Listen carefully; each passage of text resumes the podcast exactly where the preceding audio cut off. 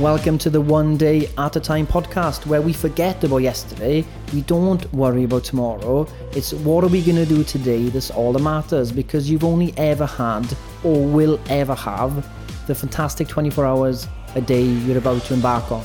So hopefully, this episode is going to give you some daily dose of wisdom that you can take action on today to improve your life. And remember, all it takes is one day at a time. Hello, everyone. Good morning. Just finished with a book club session about Man's Search for Meaning, and what an amazing chat with everyone. Um, this book, like people say, is uncomfortable to read. Of course, you're talking about the, someone's personal perspective of Auschwitz and the concentration camps and how humans had to endure such horrible things. But the reality is this: if it's uncomfortable to read it, imagine being that person during that time.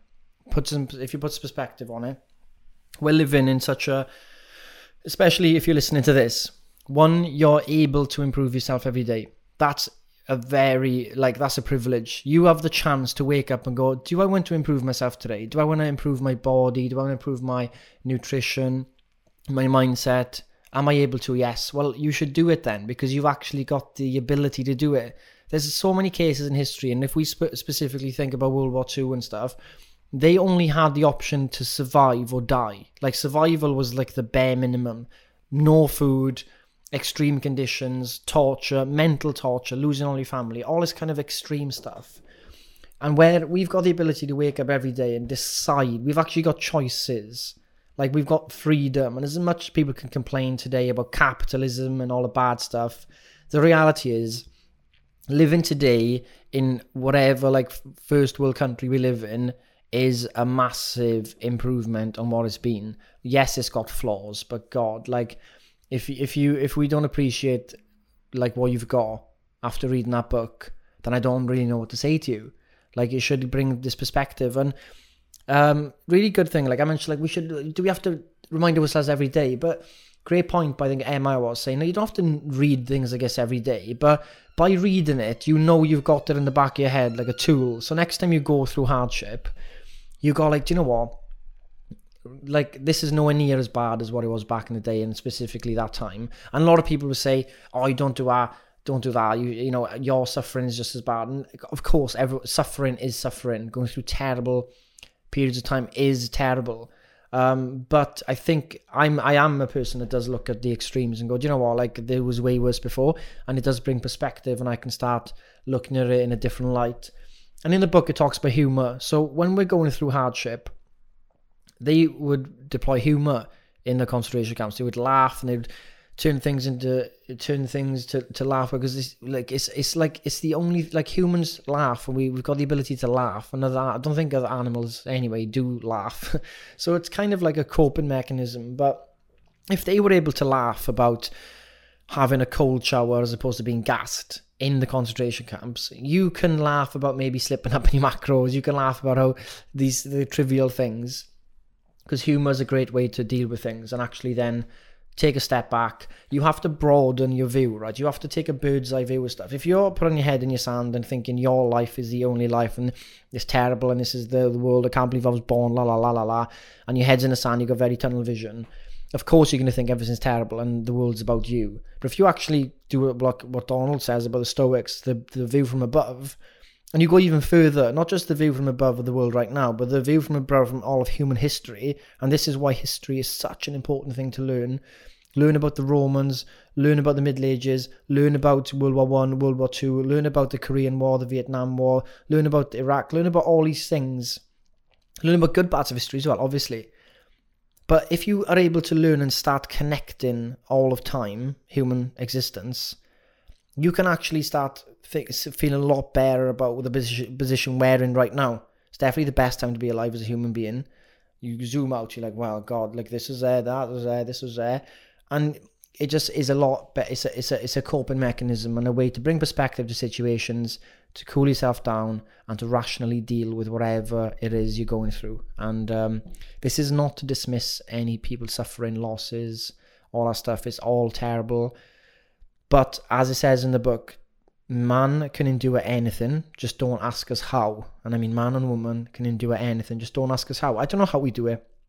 I don't know how we get over death. I don't know how we get over devastations, but we just do. We just do it. And humor's a tool, perspective is a tool, and you know, appreciating what we got is one of the main tools. And like he says, there is no meaning to life. There is no meaning to life.